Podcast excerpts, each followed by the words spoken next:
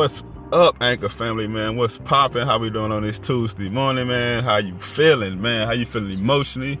How you feeling mentally, spiritually? How you feeling physically? But first and foremost, how you feeling spiritually? Because once you got yourself together spiritually, you in there. So I'm just up thinking like, man, I done talk about so much stuff.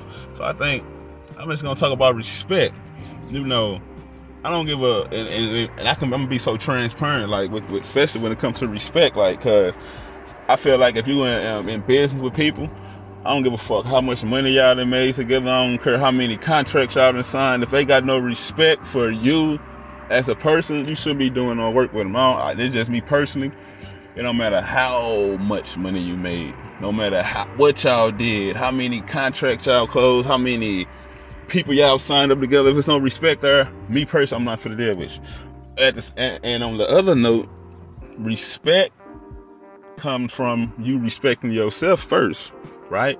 So if you respect yourself first, the people around you, they gonna want to respect you. But if you can't respect yourself, how can you expect somebody else to respect you? I'm just being real. Like, respect goes both ways. Like, but at the same time, you gotta respect yourself first and foremost before anybody else decide I want to even respect you. And like I said, if you are in business with anybody, I don't care. It can be family, friends, associates, it don't matter who it is, especially family and business partners, man.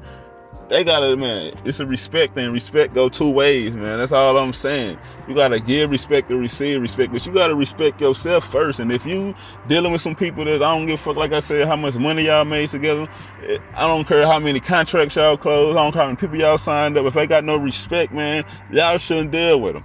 I'm not for the deal with them. So I'm just telling whoever feel listen to this message, whoever listen to this real talk, if you know you're working with people that don't respect you, don't respect your decisions, don't respect you being in the presence of them, don't respect your time, man, y'all know what y'all gotta do. Y'all gotta cut them off like K-Camp. Peace and blessings, y'all.